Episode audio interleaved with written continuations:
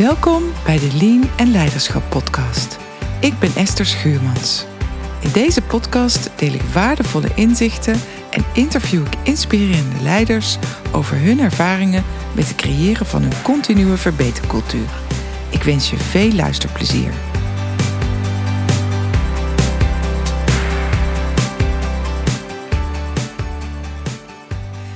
Welkom bij deze podcastaflevering van de Lean en Leiderschap podcast. Onze gast van vandaag is Jeroen Blok. Welkom Jeroen. Dankjewel. Fijn dat je er bent. Zou je jezelf even kort willen introduceren? Zeker. Ja, ik noem mijzelf facilitator, schuine streep organisatieadviseur. Dat doe ik vanuit mijn eigen bedrijf, Helder Ontwikkeling. En ik ben verbonden aan FProfs, een bureau wat zich vooral bezighoudt om te faciliteren en uh, ja, expertise heeft op het gebied van, uh, van veranderen. Dat zit ook mijn achtergrond, kwaliteitskundige. En in de loop der jaren me steeds meer uh, verdiept in transities en verandering. Ik ben vooral actief in de not-for-profit. dan moet je denken aan zorg, overheid, corporaties. Ja, ik word vaak uitgenodigd daagt en uitgenodigd om mee te denken ja, hoe je organisaties kunt versnellen in hun ontwikkeling. En hoe ze ook effectiever kunnen veranderen. En uh, dan praat je eigenlijk al ook meteen, als je het hebt over organisaties, ook over teams. En daarmee ook over leiderschap, persoonlijk leiderschap. Wauw, mooi. Dan ben ik natuurlijk heel erg benieuwd naar jouw visie op lean en leiderschap. Twee thema's waar je ook veel ervaring mee hebt. Wat is jou, volgens jou de kracht van lean management? Wat ik mooi vind van lean, en er zijn natuurlijk veel allerlei kwaliteitsmodellen in de afgelopen jaren ontwikkeld. Ik ben destijds veel bezig geweest ook met het INK EVQM-model.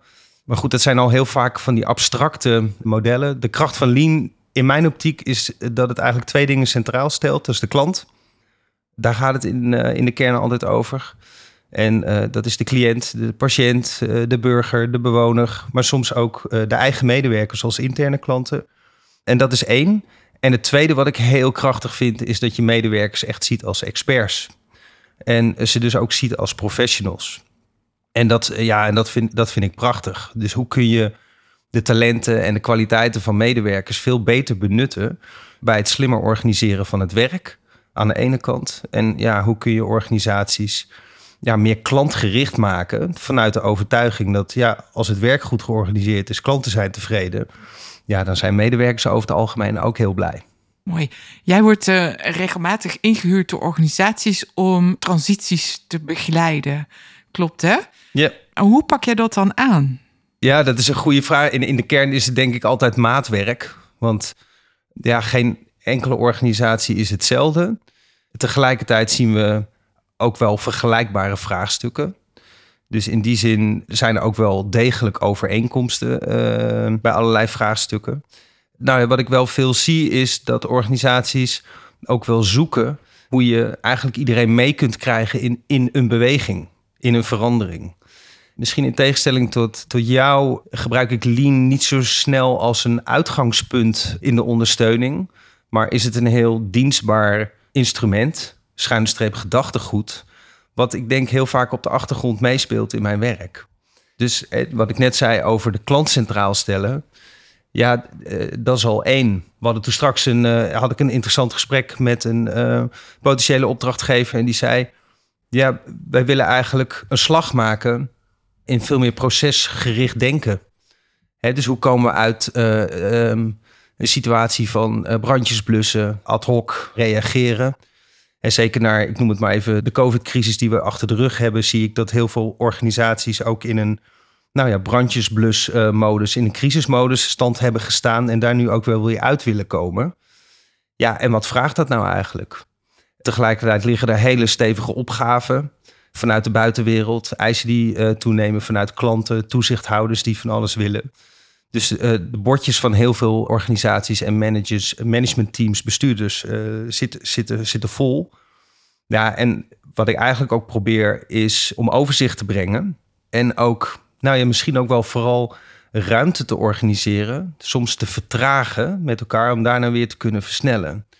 En daar zit mijn, nou ja, wat ik veel doe, is eigenlijk het goede gesprek met mensen voeren samen om te kijken, goh, waar kom je vandaan, waar sta je en waar wil je naartoe en wat is er eigenlijk nodig om de, om de eerste stappen te maken. Dus dat, dat is niet zozeer dus een expertbenadering. Ik weet het, ik zal vertellen hoe het werkt, maar veel meer samen, noem het co-creëren, om ook richting te geven aan de toekomst. Als ik jou goed hoor, dan zeg jij: ik zie zeker de kracht van lean management in het klantgerichte uitgangspunt, maar ook in wat het voor de medewerkers betekent. Alleen jij benoemt dat niet zo. Dus jij gebruikt de filosofie en de principes op de achtergrond om de organisatie te helpen in een beweging te komen. Ja, ik denk dat daar de kern zit van mijn werk. En tegelijkertijd zijn er soms ook organisaties die dit lean-gedachtegoed zo mooi vinden. Dat ik daar ook graag op aanhaak om daarover na te denken. Even vanuit mijn kwaliteitskundige achtergrond. Maar hoe kun je dat nou op een goede manier introduceren in de organisatie? En daar is het altijd zoeken naar de taal die aansluit bij de organisatie zelf. Ja, dan gaat het echt werken. Dan, dan ontstaat ook echt eigenaarschap en draagvlak voor, uh, voor beweging die je wil inzetten. Ik hoorde jou net ook iets zeggen over andere modellen, hè? INK, EFQM. Hoe kijk jij naar het verschil tussen een continue verbetercultuur op basis van dien gedachtegoed en de managementsystemen die gecertificeerd zijn? Dat is een goede vraag. Kijk, ik, ik denk dat uh, Lean misschien wel veel meer gericht is op het neerzetten, het introduceren van een uh, verbeter en verander cultuur. Die dus veel meer in houding en gedrag van medewerkers terugkomt. In tegenstelling misschien ook wel tot certificeringen. Als, ik hem, als ik hem even heel uh, zwart-wit en misschien wat negatief formuleer, zijn het um, boterbriefjes. Hè, dus voor wie doe je het dan? Hè, doe je het om naar de buitenwereld te laten zien hoe goed je bent? Wordt het als eis gesteld vanuit een toezichthouder bijvoorbeeld? Ja, dan vraag ik me altijd af, blijft dat, hè, beklijft dat nou echt in de organisatie? Ja, daar, zit een, daar ben ik best kritisch op. En dat vind ik het mooie van Lean. Ja, daar kun je allerlei mooie opleidingen in doen. Uh, daar hangt niet direct een certificering aan als je stappen hebt gemaakt. Maar dat is ook niet de intrinsieke uh, doel. Het gaat eigenlijk over het continu verbeteren. En dat is nooit een sprint, dat is een marathon. Ja, ja. en de cultuur uh, waar het om gaat. Ja, het gaat over houding en gedrag. Ja. Het is ook geen. Ik ben, ik ben ook niet van de cultuurprogramma's, noem ik het maar eventjes. Ik weet niet of je. Ik vind een mooi plaatje van Fokken en Sukken. Die hebben daar ook een mooi plaatje over gemaakt. Die zei: De cultuurverandering is volgende week dinsdag om vier uur, geloof ik. Nou, dat, daar ben ik niet zo van. Nee. Het gaat er voor mij veel meer om van hoe kun je mensen in de organisatie empoweren? Hè, hoe kun je die ondersteunen en helpen? om zelf kritisch na te denken over de organisatie van het werk en tools uh, geven om daar ook uh, daadwerkelijk verandering in aan te brengen. Ik denk dat dat, dat vind ik het mooie ervan. Want heel veel medewerkers weten heel goed wat er uh, goed en niet goed gaat in organisaties. Maar ik hoor ze heel vaak zeggen dat ze ja, niet de tijd en ook niet de invloed hebben om daar veranderingen aan te brengen. Zouden ze wel willen, maar daar wordt heel vaak naar, ik noem het maar, naar boven gekeken. Ja, wat zijn dan voor jou randvoorwaarden om een succesvolle transitie realiseren? In eerste instantie wel wat ik net noemde, te durven vertragen om daarna te kunnen versnellen. Dus dat is een pas op de plaats maken om met medewerkers in gesprek te gaan. En heel vaak begint dat in eerste instantie in de top van de organisatie met het managementteam. Van als je dit wil, als je medewerkers echt serieus neemt, hebben ze dan ook de tijd en ruimte om dat goede gesprek met elkaar te voeren? Dat, dat kan niet in een werkoverlegje van een half uurtje in eerste instantie. Om mensen mee te, uh, te krijgen in noem het, de cultuurverandering die je beoogt, loop ik ook heel vaak aan tegen, nou noem het ook maar een stukje passiviteit, soms zelfs wantrouwen. En soms zijn mensen ook wel teleurgesteld vanuit het verleden dat ze wel dingen aangereikt hebben maar dat er niets mee gedaan is. Dus ik loop ook wel heel vaak aan tegen een barrière. In de zin van eh, ja, mensen eerst los, los te maken, het vertrouwen te geven dat hun mening er echt toe doet. En dat zijn altijd gesprekken waar ik ook van vind dat het management daarbij moet zijn. Ja, en hoe neem je hier in eerste instantie je opdrachtgever in, uh, in mee? In, in de start van zo'n traject. Ja. Dat is eigenlijk een vergelijkbaar gesprek voeren van wat wij nu doen. Dus ik denk dat het ook gaat over eerst maar eens van elkaar horen Nou, daar ben ik altijd wel nieuwsgierig naar. Van, waarom willen mensen iets? Waarom moet er iets veranderen? Want ik zeg wel dat ik veranderkundige ben. Maar met een beetje mededogen naar mezelf hou ik soms ook niet zo van veranderen. Dus ik ben altijd wel nieuwsgierig van wat moet er en waarom moet er veranderd worden. Als we dat niet goed weten, ja, medewerkers prikken daar direct doorheen. Dus als je, als je iets wil verkopen, noem ik het maar eventjes, dan moeten mensen ook wel weten, what's in it for me? Wat heb ik daar nou uh, uh, aan? Dus volgens mij is dat het allerbelangrijkste, dat je eerst met elkaar in gesprek gaat over de waarom-vraag, de why. Om vervolgens ook te kijken, goh, wat zijn allerlei overtuigingen die er leven uh, in de hoofden van bestuurders, directie, management, teamleiders, maar ook van medewerkers zelf. Van ja, als we willen veranderen, dan puntje, puntje, puntje, puntje. Of dit gaat lukken als puntje, puntje. Of dit gaat mislukken, want puntje, puntje. Nou, dat soort overtuigingen, dat leidt over het algemeen tot een goed gesprek en een gedragen visie op het veranderproces zelf. Dus voordat je ergens aan gaat sleutelen, vind ik eerst dat je over de randvoorwaarden het goed eens moet zijn en over het punt op de horizon waar je naartoe wil. Ja, ik wil het zeggen, de verandervisie, maar ook de visie waar je naartoe wil. Dus de, Zeker, ja, het punt op de horizon. Ja, ja nou, precies. Het punt op de horizon is denk ik essentieel. En ook het eens zijn over wat gebeurt er dan in dat proces. En ik zeg wel eens, mensen willen zo snel mogelijk van A naar B. Wie niet, maar de moeite niet. En ik ben heel sterk van, ik geloof dat die moeite erbij hoort. Dus als je niet bereid bent om ook af en toe te schuren, om stevige gesprekken te voeren, om soms echt een pas op de plaats te maken. Of je koers bij te stellen, omdat ook vanuit medewerkers wordt aangegeven dat er focus misschien eerst ergens anders moet liggen. Ja, als je daar nu, daartoe niet bereid bent, dan wordt het een heel ingewikkeld uh, proces. Dus een transitie is per definitie in mijn ogen een iteratief proces. Dus je maakt een paar kleine stapjes, pas op de plaats, kijkt waar je bent en maakt dan vervolgens een plan voor de volgende stap.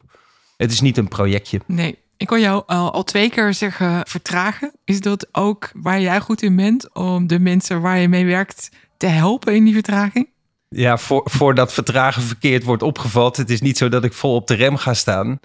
Maar eigenlijk veel meer de rust te nemen, de tijd en de ruimte te nemen. En misschien ook wel het ritme aan te brengen om met regelmaat te praten over de organisatie van het werk. Net zoals je volgens mij thuis in de relatie ook af en toe eens even moet kijken van hoe doen we het samen? Denk ik dat het essentieel is dat organisaties dat ook doen. En wat ik fascinerend vind, is dat ik vaak mensen hoor zeggen: ja, daar komen we nooit aan toe. Daar hebben we eigenlijk geen tijd voor. Ja, en dan kom je niet uit, ehm, we noemen dat uh, een activiteitoriëntatie, randjes blussen, vooral in de do-modus blijven staan. Dus uh, soms moet je op een pauzeknop drukken om ook te zien dat je in, in die cyclus blijft hangen.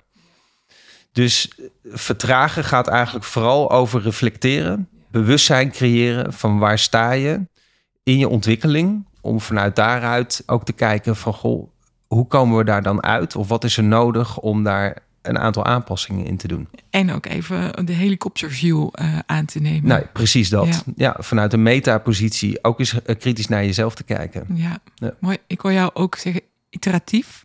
Ik weet dat jij ook veel doet eh, en op hebt met Lean Startup. Kan je daar nog wat over vertellen? Ja, dat, oh, dat vind ik leuk dat je dat stelt. Want ik vind het heel mooi. Want als kwaliteitskundige, en ik denk dat veel mensen dat ook wel uh, weten, zijn we doorspekt met uh, de Plan, Do, Check, Act cyclus. En dat begint met denken. En wat ik heel tof vind van de Lean Startup methode, ja, die heet in slecht Nederlands Build, Measure, Learn. Dus dat begint eerst doen. En dan heel goed meten om te kijken wat er gebeurt. En snel leren. Je zou kunnen zeggen: groot denken, klein beginnen, snel leren en dan opschalen. En dat vind ik zelf eigenlijk veel interessanter om die methode aan te hangen. Niet voor niets vanuit de, uh, is die vanuit de start-up wereld uh, gekomen, omdat er veel meer tempo moet worden gemaakt. In, gewoon als gevolg dat je concurrenten je anders voorbij vliegen. Ja, en dat gaat eigenlijk over dat je hypotheses aan het toetsen bent dat je prototypes aan het bouwen bent. In plaats van te denken in perfectie en dat je het in één keer goed kunt doen. Dat zit wel heel sterk verborgen in kwaliteitsdenken. Maar dat is veel meer een streven dan dat het een doel op zich uh, moet zijn in mijn optiek. En dat, dat vind ik heel mooi van de Lean Startup methode. Dus die begint gewoon beginnen. Gewoon beginnen, meters maken, van de kant af komen. En waarom heet het Lean Startup, denk jij? Ja, omdat die twee dingen bij elkaar komen. Dus de start-up methode gaat over snel van de kant afkomen. Dus dat is vooral, ja, je zou kunnen zeggen, uh, wordt een beroep gedaan op de executiekracht aan de ene kant. En tegelijkertijd gaat het over continu verbeteren. Dat zit er aan verbonden. Want ja, als je een prototype maakt, nou, het woord houdt het al in, zegt ja, je moet meerdere slagen maken om uiteindelijk tot een uh, goed werkend product te komen. Waar de klant blij van wordt, waar medewerkers blij van wordt en wat ook rendeert. Of dat nou maatschappelijk of financieel is, dat staat maar helemaal het even. Uh, maar daar moet je verbeterslagen maken. Dus die twee komen heel mooi samen. Ja, mooi. Dankjewel. Uh, om deze verbinding ook zo mooi te maken. Een andere vraag. Wat levert het volgens jou op voor de klant, de organisatie en de medewerkers als je lean management toepast? Ja, ik denk dat we er um, misschien zijdelings al wel over hebben gehad. Uh, tevredenheid met een hoofdletter uh, T. Hm, bij klant en medewerker? Ja, zeker. Want een organisatie die continu aan het verbeteren is, waar je uitgedaagd wordt om je professioneel, op je professionaliteit, waar je expertise gewaardeerd en uitgevraagd wordt, ja, hoe leuk is dat? Iedereen wil graag praten over zijn werk. Dat geldt ook voor mij nu. Dat geldt ook voor medewerkers die zich heel vaak niet gehoord en niet gezien voelen in organisaties. Omdat er ergens soms ook een overtuiging is, vanuit de beste bedoelingen overigens, ook bij beleidsmakers, staf, uh, management, om dat werk, dat denkwerk, uit handen te nemen van medewerkers, zodat ze zich meer kunnen focussen op productiviteit. Ja, en dat vind ik echt doodzonde. En dan kom je volgens mij ook bij de rol van leiders wat hebben zij vooral te doen? Nou ja, het gedachtegoed voorleven en voorgaan vind ik essentieel. Hè? Dus walk the talk aan de ene kant. En aan de andere kant gaat het denk ik echt over faciliteren en, en, en coachen. Hè? Medewerkers echt helpen, teams helpen. Om elke keer weer te kijken van hoe dingen slimmer en beter kunnen. Waarbij ik ook meteen wel een kanttekening wil maken, want het gaat ook soms over rust creëren. Dus ik ben veel meer van ritme aanbrengen. Dat je op uh, bepaalde tijden op die manier gaat kijken. En niet dat je elke dag de boel weer overhoop aan het halen bent. Want dat, dat creëert ook heel veel onrust. En daar zou ik zelf ook niet zo heel gelukkig van worden. Als die iemand elke dag uh, naast mijn bureau staat en zegt: Goh, Jeroen, vertel eens, dit ben je nu aan het doen. Maar hoe kun je dit nou slimmer en beter doen de volgende keer? Het maken van een offerte bijvoorbeeld ik denk ook wel, slaap me eens even met rust. Maar het is wel goed om af en toe uitgedaagd te worden van... goh, hey, hoe doe jij dat nou? En hoe doe ik dat nou? Zijn er misschien slimmere toeltjes en technieken voor... waardoor het voor mij makkelijker wordt... of ik dingen sneller kan opleveren... of dat het beter voldoet aan verwachtingen van de klant? Ja, dat is volgens mij hartstikke goed. Je maakt een mooi bruggetje naar leiderschap... want de podcast gaat natuurlijk over lean en leiderschap.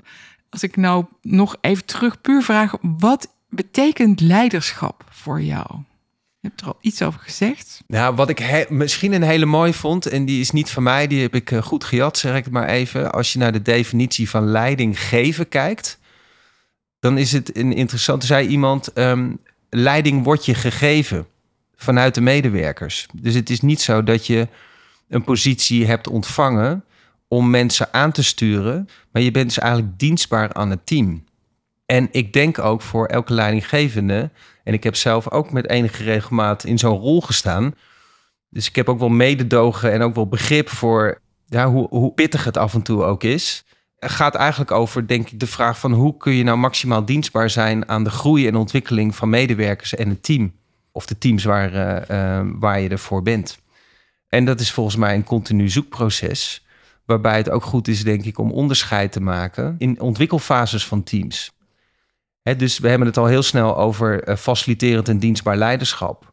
Maar in een team wat net bij elkaar komt, ja, moet je veel meer sturen op vakmanschap. Is er een andere stijl voor uh, nodig? dus misschien moet je het veel meer over situationeel leiderschap hebben. En, en wat ik heel goed vind is om, en, en dat ook wel toevoeg, is om dat bewustzijn ook aan te brengen om in gesprek met teams en ook met de leiding ook te kijken van goh, wat is er in deze fase nou eigenlijk nodig en dienstbaar aan de ontwikkeling van het team en van de medewerkers.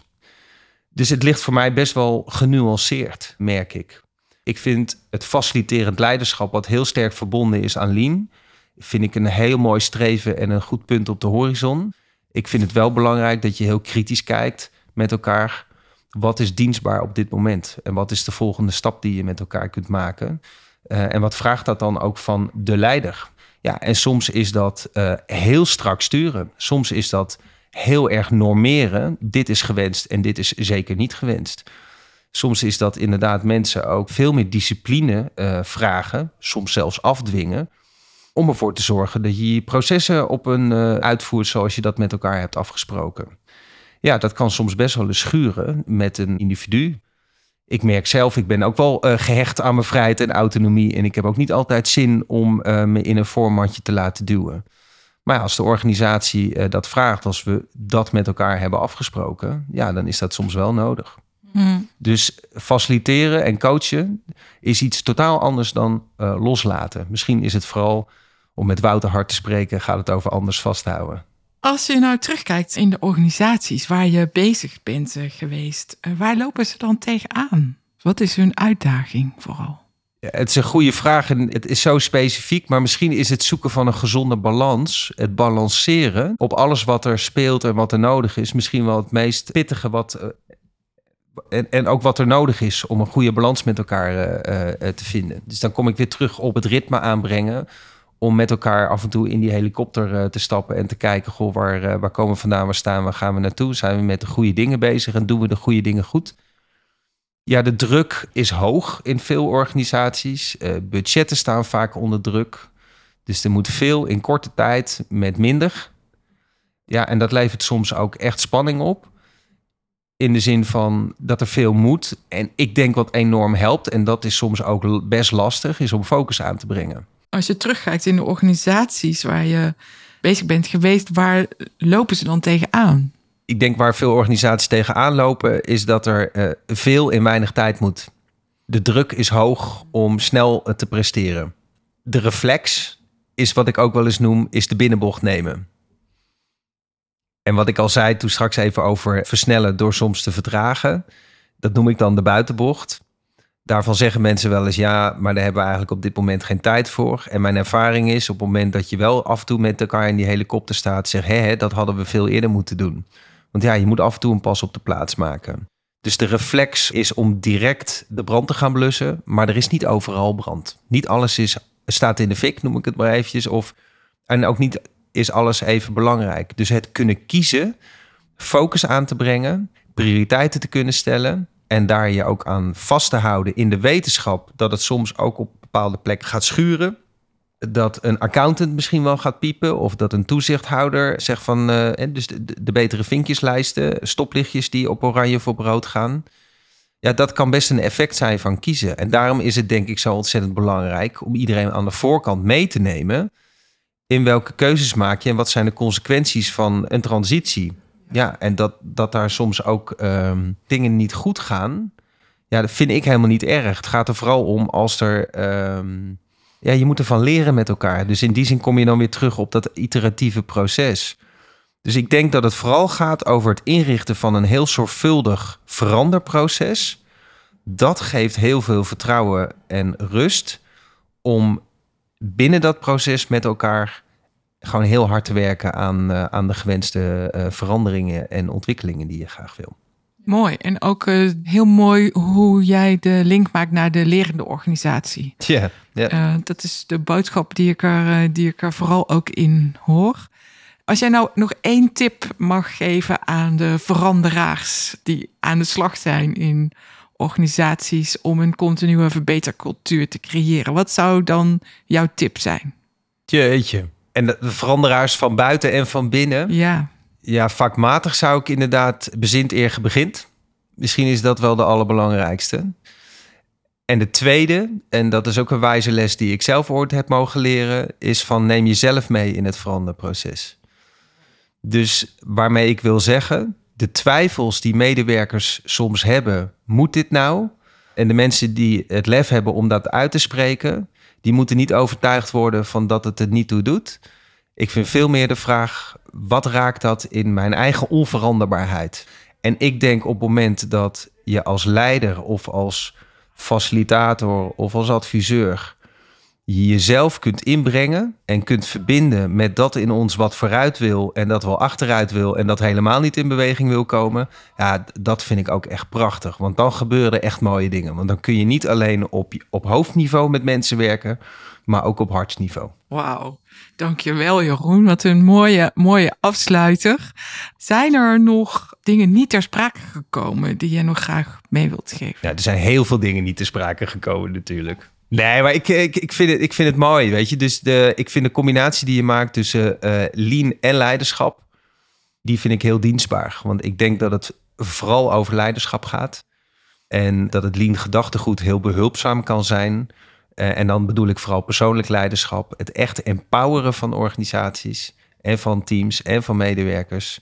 Ja, dat is prachtig. Want nou, we hebben het samen te doen.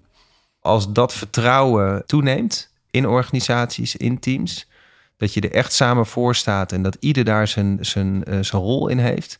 Ja, kun je prachtig uh, bouwen met elkaar. Uh, zie je mooie resultaten. Dankjewel Jeroen. Fijn dat je hier was. Fijn dat je mee wilde werken aan dit interview. dankjewel nogmaals. Graag gedaan. Je luisterde naar een aflevering van de Lean en Leiderschap podcast.